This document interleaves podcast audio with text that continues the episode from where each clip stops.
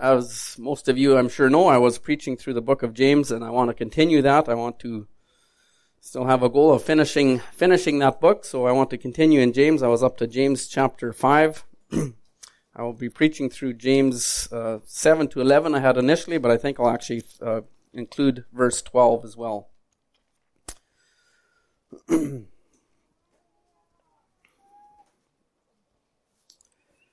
Let's just pray one more time. Dear God, I just want to uh, ask again that uh, you would, by your Holy Spirit, guide us this morning, that you would direct us, that you would um, help us to glean from your word, from the, and uh, specifically the book of James this morning, Lord, some truths that we can apply to our lives. Lord, I pray that you would give us wisdom and uh, encouragement to do so. And uh, we pray this for your honor and glory. In Christ's name, amen.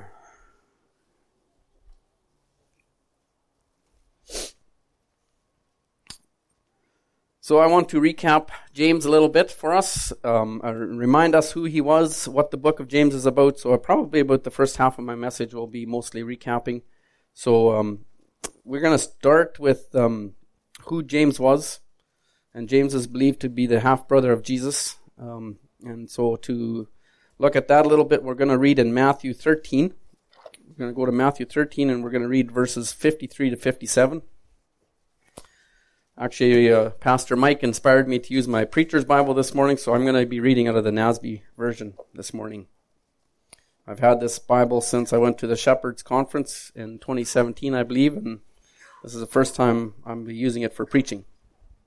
So I'll be reading Matthew 13, 53 to 57. so when Jesus had finished these parables, he departed from there. He came to his hometown and began teaching them in their synagogue, so they were astonished, and they said, Where did this man get this wisdom and these miracle, miraculous powers? Is not this the carpenter's son? Is not his mother called Mary, and his brothers James and Joseph and Simon and Judas? And his sisters, are they not all with us? Where then did this man get all these things? And they took offense at him. But Jesus said to them, A prophet is not without honor except in his hometown and in his own household.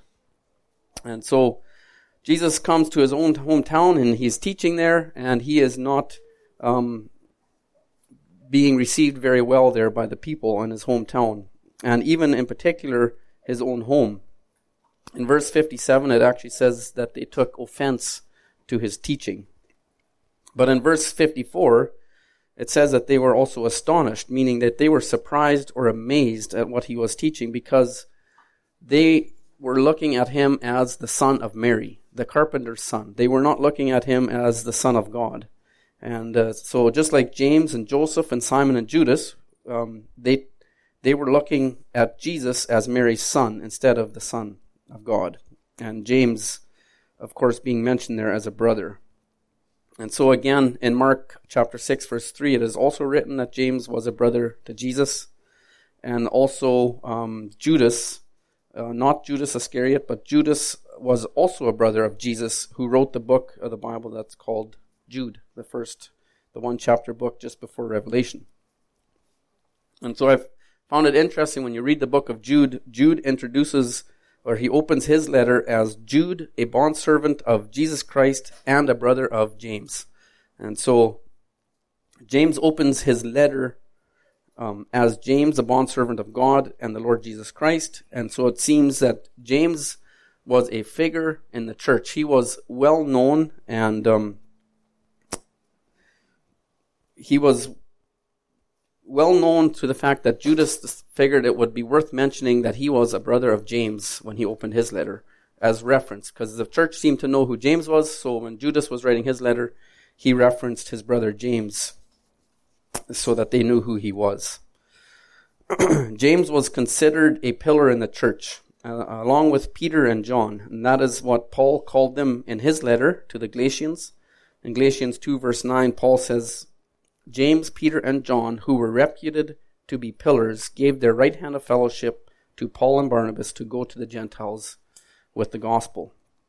So another place where we see the involvement of James is as a pillar in the early church is found in Acts chapter 15.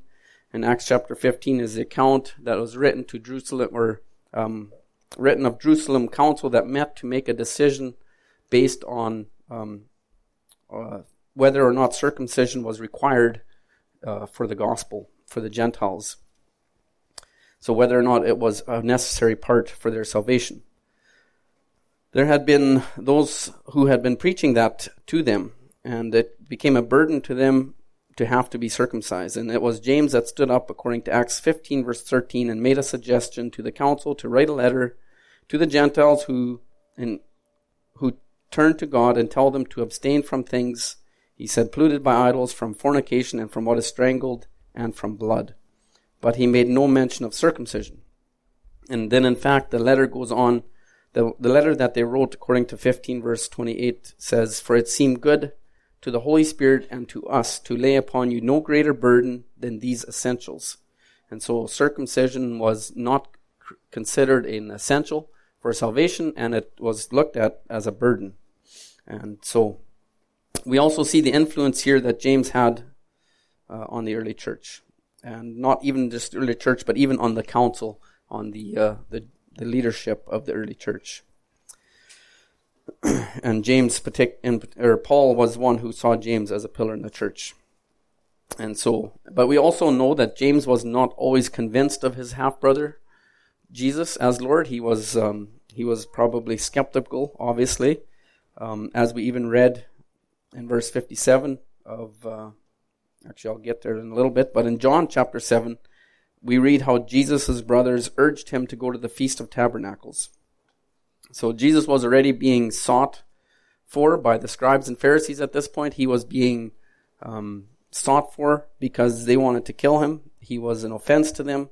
The Feast of the Tabernacle would have been a great Jewish gathering uh, where all the scribes and the Pharisees would have been coming together for this um, religious event. And so that would have been a prime place for them to to find Jesus and to kill him if that was their motive. And so the motive between for his brothers to urge him to go there is not very clear. Um, John MacArthur's commentary says Jesus' brothers wanted him to put on a display of his miracles. Although the text does not clearly state their motivation, perhaps they made the request for two reasons. They wanted to see the miracles for themselves to determine their genuineness, and they may have had similar crass political motives as did the people, namely that he would become their social and political Messiah. Jerusalem's acceptance of him was to be the acid test for them as to whether his own family would believe him as Messiah. so in John 7 verse 4, they encouraged him to go show himself to the world. And in verse 5, it says that even his own brothers did not believe in him. And so then again, yeah, Matthew 13 verse 57, which you read, uh, Jesus uh, said a prophet was without honor in his own household. Um, so he mentioned he, with, he was without honor in his own in his own town and his household. So in particular, his household he was not accepted, and that would refer to his brothers and sisters, I'm sure. But when we consider that James would have seen many of the signs and wonders that Jesus Christ has done, had done, and even having been a witness to so much of his life, but yet he was not convinced at that time. And um, but we read in 1 Corinthians 15, and we'll just go there for a second. 1 Corinthians 15, and I'll read from verse 1 to 7. Paul writes, Now I make known to you, brethren, the gospel which I preached to you, which also you received, in which also you stand by which also you are saved, if you hold fast the word which I preached to you, unless you believed in vain. For I delivered to you as of first importance what I also received, that Christ died for our sins according to the Scriptures, and that he was buried, and that he was raised on the third day according to the Scriptures, and that he appeared to Cephas, then to the twelve. And after that, he appeared to more, he appeared to more than five hundred brethren at one time, most of whom remain until now but some have fallen asleep. And he appeared to James and then to all the apostles. And so Jesus revealed himself to his brother James. Um, he was. So James mentioned here in verse 4 um, would have been convinced that Jesus was who he said he was. At this point, James would have realized that um, he was real and he was the real deal. So, Jesus revealed himself to his brother James. And then James goes on to be a pillar in the church. So, being an eyewitness of his half brother who had made these claims would have convinced him that Jesus really was Lord and Savior. So, James is the author, and who does he write to? James writes his letter to the 12 tribes, according to James 1 1. And so we see he is not writing to one church or one congregation. He didn't, Paul's letters are sometimes addressed to a certain church in a certain town, but James is uh, a more broad definition. He says to the 12 tribes who are scattered abroad. So he's, um, he's not addressing maybe one certain issue in a certain town, but he's uh, addressing things that would be common in all churches and in all believers. And that would, anybody that would be receiving this letter could read this letter and, and apply it to, to themselves. And the letter has been, is believed to have been written between 44 and 49 AD. This is based on um, the fact that James was a part of the council mentioned in Acts 15, and yet he makes no mention to that whatsoever in his letter. That's what scholars say. There is some different views on as far as when it was written, but this um, appears to be the most common view amongst many scholars. And so, because of the date, it's believed to be possibly the first letter written um, of the New Testament canon. James makes it very clear in verse 1 of chapter 1 that he is a servant of God and of the Lord Jesus Christ. And so, as a servant to God and Jesus, um, he calls Jesus Lord. And as a servant or a slave to someone, uh, a person works for that person. Our Lord would have been a common language used by slaves, by a slave to his master. A bondservant is someone who has been bought, bought with a price, and it takes full ownership of such a person and that is how James describes himself. He describes himself as a servant independent to his Lord for all his days. James is sometimes thought of as a contradiction to what Paul teaches. Paul says in Ephesians 2 that we are saved by grace through faith, as we heard last week from Pastor Mike, um, not as a result of works, so that no one may boast.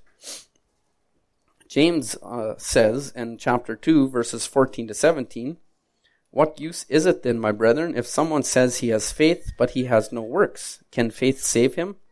If a brother or sister is without clothing and in need of daily food, and one of you says to them, Go in peace, be warmed and be filled, and yet you do not give them the what is necessary for the body, what use is that? Even so, faith without works is dead, being by itself. And so, people tend to get hung up um, here. Um, it can easily we can easily focus on on Paul's letters alone and never think about the works that proceed from a heart that has been regenerated. Or on the other hand, we can get focused on James's letter that we can put uh, we end up putting faith into our works instead of into Christ, and this can become a religious church. James is by no means undermining Paul's message of grace through faith. James is simply showing us what it will look like when true saving faith takes root in our hearts. And when God has made us alive, again, like we heard last week, it changes our actions, it changes our attitudes, it changes the desires of our hearts. Um, James is simply saying that if, if true saving faith has taken root in your heart, there will be some evidence of that in how we live. And actually, Pastor Mike touched on that last week as well uh, in Ephesians 2, verse 10, when he said, For we are his workmanship, created in Christ Jesus for good works, which he prepared beforehand that we should walk in them. We are to walk in them. And another passage I came across as I was preparing this message was in Matthew. Um, I want to read Matthew chapter 7, verses 24 to 27. it says, Therefore, everyone who hears these words of mine and acts on them may be compared to a wise man who built his house on the rock. And the rain fell, and the floods came, and the winds blew and slammed against that house, and yet it did not fall, for it had been founded on the rock. Everyone who hears these words of mine and does not act on them will be like a foolish man who built his house on the sand. The rain fell, the floods came, and the winds blew and slammed against that house, and it fell, and great was its fall. So, those who hear the words um, and act on them. So, so building on the right foundation, building on godly character based on a on the true change of heart that comes from grace through faith, versus religious acts of works and relying on them for eternity putting faith into our works. It can so easily happen from a religious perspective to put faith into our works. And um, that would be like building on sand. It has no power to withstand the storm or the judgment. Our works, our foundation is simply Christ and Christ alone that comes through grace, by grace, through faith, and we are to build on that and to build. Um, so. Paul, Paul is laying the foundation. James is talking about the building on top of that foundation. This should really cause us to examine ourselves, and I know it has done so for me. So we can read through the book of James and we can examine our hearts and our lives and see if our house that we are building really reflects the foundation that we claim to be building on. A house built on the foundation of being saved by grace through faith will reflect a godly life and that should match up with godly character traits we find in God's Word. So, a house built on a religious foundation or a house built on a works based foundation will always reflect the person doing the work. Uh, grace always reflects the giver, and so our salvation is based on grace and it must always reflect Christ. So, as we read through the book of James, uh, we should evaluate ourselves to see if we truly live out the effect the gospel should have on our lives. And so there's some review of the book of James. And today we want to look at James chapter 5 verses 7 to 12 and we will be talking about patience. And we will hopefully see how practicing patience is a fruit of the Holy Spirit within us. Patience is a result of being saved by God.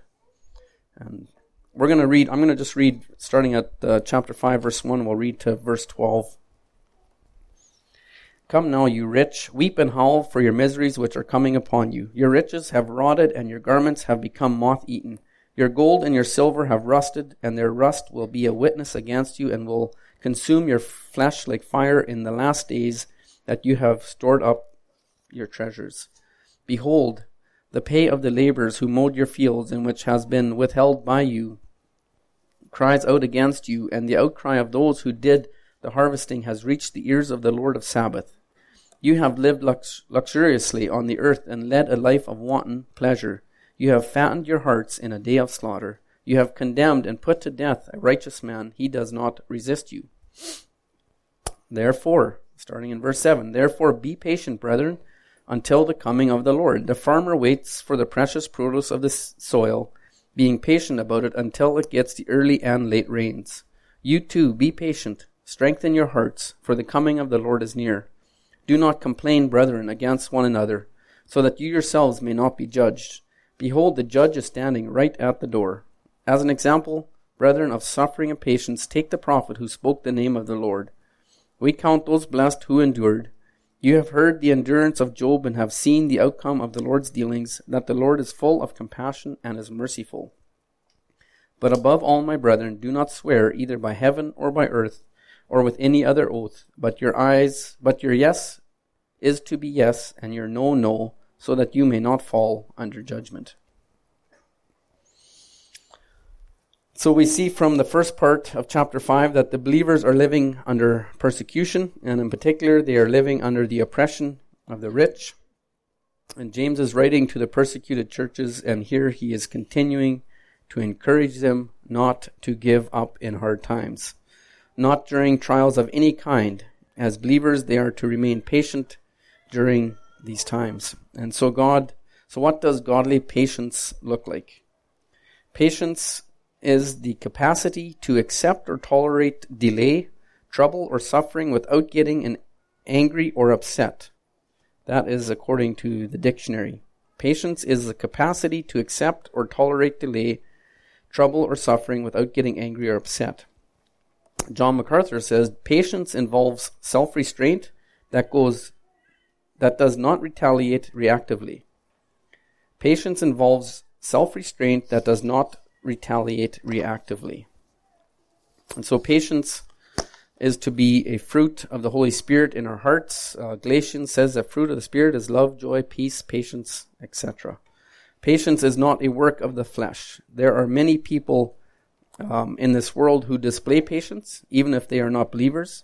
But James is not talking about uh, any kind of patience here. He's talking about the kind of patience that is required when we are being persecuted, when we are being hated because of our love for Christ. Patience that would be as a result of being made alive by Christ. Patience that would be required if the world were persecuting us. No matter how dire it may get, we are called to be patient. Albert Mohler wrote an article for Tabletalk magazine that was dated back to November 11th, 2015.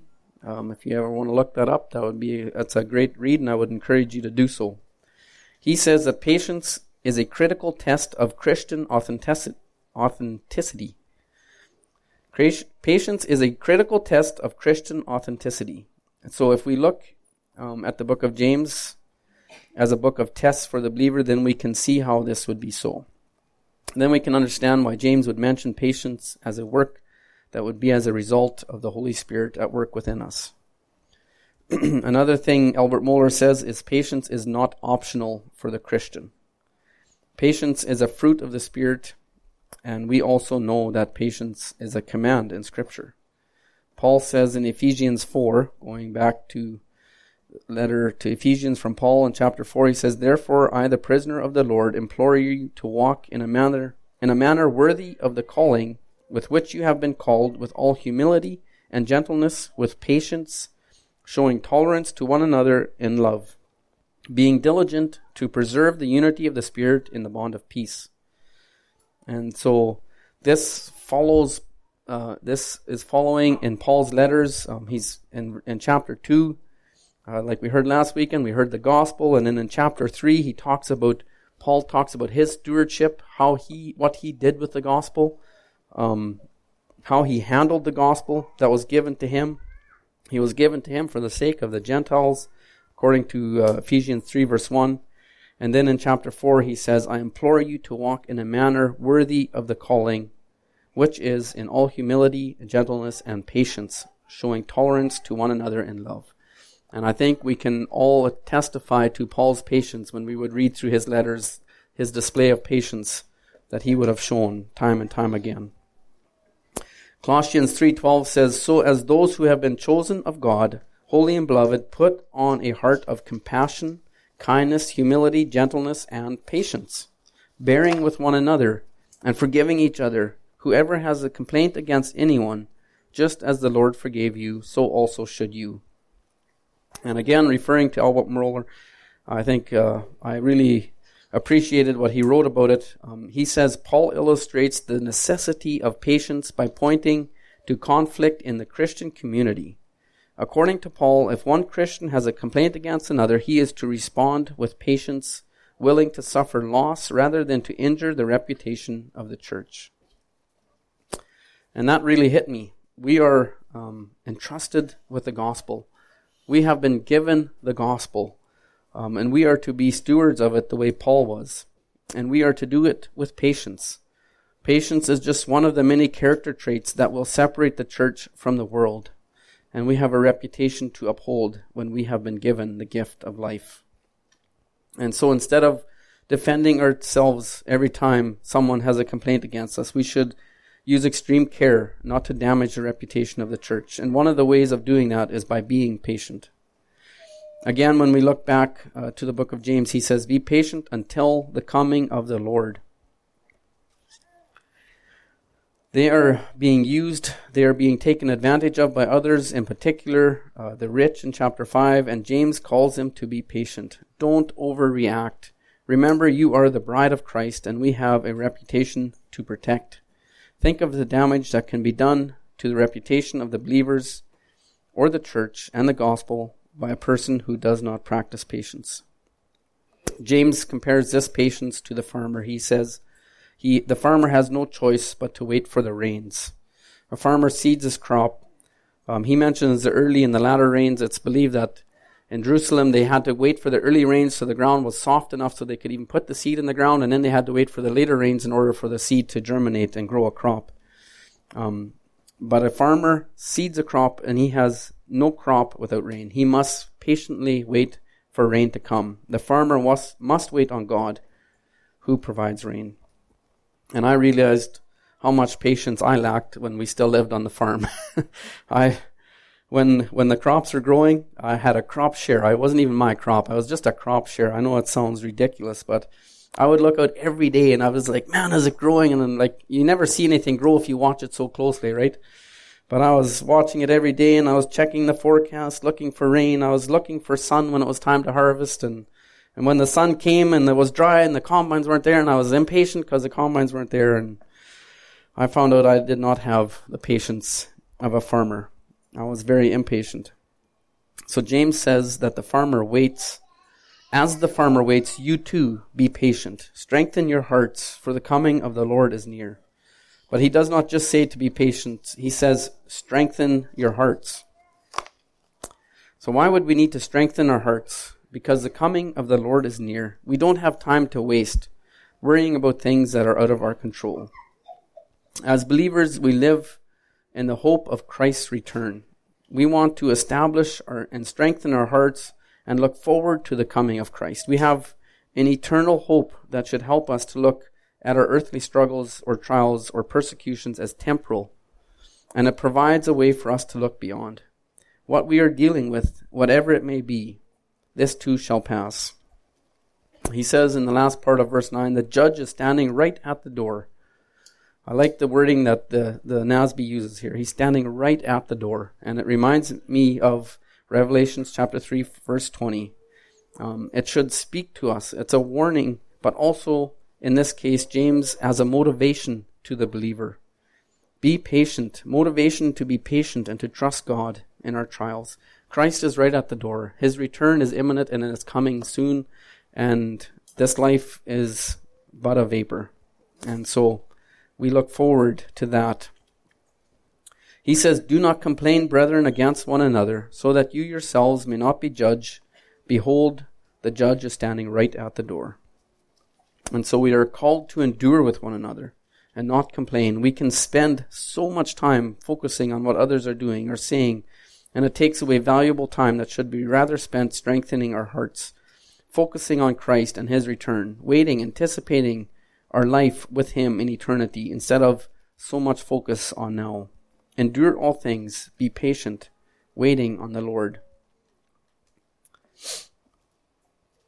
And the other thing, God, He puts people into our lives to contribute to our sanctification. Sometimes it's the very people maybe that God has given, put into our lives to contribute to our sanctification that we have the least amount of patience with. We believe in God's sovereignty. And so then we should also believe it is God who allows these things to be. And that was a turning point for me this past summer. I spent a lot of time in anger and disappointment and hashing things over in my mind over and over and, and always again um, agitating the anger or the disappointment in me until one day God allowed me to see that nothing can happen without Him allowing it to. He could have stopped it. He could have said no. So he could have he could have done it very differently. Um, it's not um, nothing happens unless God allows it to, and uh, if it wasn't uh, his desire to allow it to happen, he would have stopped it. And so that became a turning point for me. And if God um, that helps us to overlook the past. We can look beyond because our hope is in Christ. It's in the future. It's in the coming of our Lord and Savior, Jesus Christ, and our, and our future and our hope to be with Him. Um, that should motivate us to look beyond. It doesn't mean we always understand. We don't understand how things happen and why things happened. Um, but I do trust Him with it, and it allows me to be patient and to wait on Him and not on man and uh, maybe for the purpose of preparing me for this very message. John MacArthur's Biblical Doctrine, uh, Systematic Theology book, he writes in there, patience involves self-restraint that does not retaliate reactively. It endures injuries inflicted by others without the need of revenge and willingly accepts irritating and painful situations. I will just read that again because I think it's worth reading again. Patience involves self-restraint that does not retaliate reactively. It endures injuries inflicted by others without the need for revenge and willingly accepts irritating or painful situations. James goes on to say, as an example, brethren, of suffering and patience, take the prophets who spoke the name of the Lord. And he says, We count them blessed who endured. You have heard of the endurance of Job and have seen the outcome of the Lord's dealings. The Lord is full of compassion and is merciful. And so we have many examples throughout Scripture, many more throughout history of men and women who have patiently endured this world by fixing their eyes on Christ and not allowing the world to pers- or persecution from the world to get them down or discouraged from doing what God has called them to do. Many of whom have been martyred for their faith. And that led me to uh, Hebrews chapter 12, verse 1. Uh, very familiar to everybody, um, but I thought we should read it. Therefore, since we have so great a cloud of witnesses surrounding us, let us also lay aside every encumbrance and the sin which so easily entangles us, and let us run with endurance the race that is set before us, fixing our eyes on Jesus, the author and the perfecter of our faith, who for the, who for the joy set before him endured the cross, despising the shame, and has sat down at the right hand of the throne of God. For consider him who has entrusted, who has endured such hostility by sinners against himself, so that you will not, not grow weary and lose heart.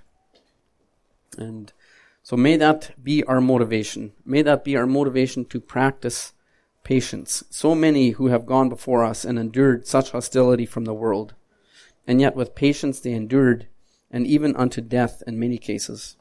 But God is full of compassion, and He is merciful, and He showed us even in the story of Job the outcome of Job's endurance.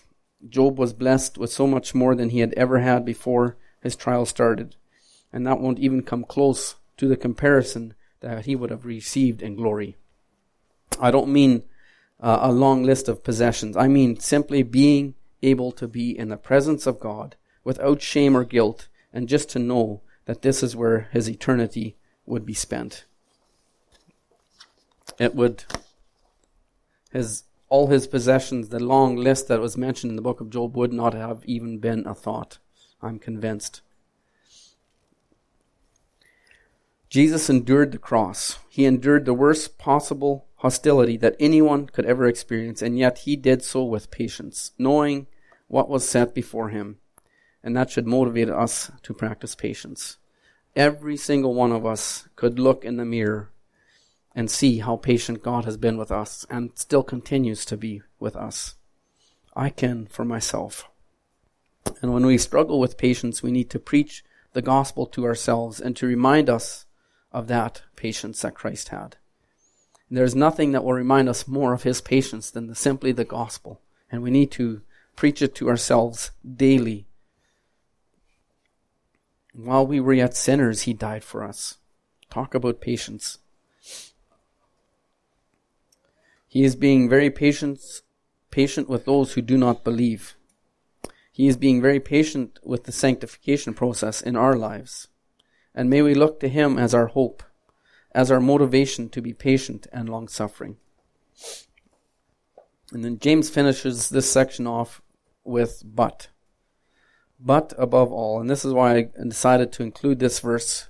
Um, he says, above all, above all of this, my brethren, do not swear either by heaven or by earth or with any other oath, but your yes is to be yes and your no, no, so that you may not fall into judgment. And so he is addressing again our speech here. John MacArthur says, Our speech gives the people around us a glimpse into our spiritual condition. And so our, our speech is what will very often give away our lack of patience. It is very often displayed in how we speak. James spent a lot of time warning against the tongue in this short letter. He here he says again what he said in, in verse 1, verse 26, or 1 verse 26, 2 verse 12, and then obviously in chapter 3 he addresses the untamable tongue and how it can start a massive fire from just a little spark. So James again warns against the dangers of our speech and how it is to be honorable and truthful at all times. Not talking, not beating around the bush, not talking around the bush, or, but yes, be yes, we all know not to trust someone who always says, I'm not lying, or I promise, or I swear. The fact that someone has to put that disclaimer in whenever they have something to share or say is enough for me to have red flags. So I'm convinced when we practice patience, it will also reflect how we use our tongue for speech. This is not how the believer is to be known.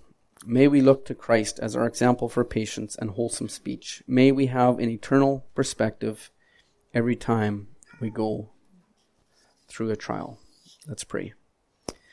Dear God, we um, I thank you personally for the letter of James and uh, even for what it has um, helped me to see this week, God. Uh, my my own lack of patience. I pray, Lord, that you would help me with that. And I know my speech has not always reflected that. And I pray for your forgiveness. And I pray, God, as a church, that as we go forward, there's so many things happening and so many excitement, exciting things going on, Lord, and we are we are thrilled to see what you're doing.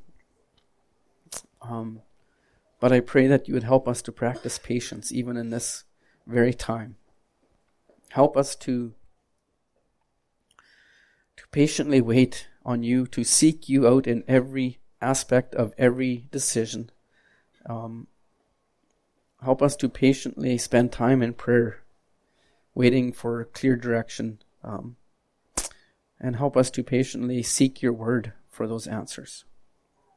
God, I pray for patience for, for myself and for all of us as a body of believers gathered here this morning. I commit it to you, Lord, for your honor and glory and for your use. In Christ's name I pray. Amen.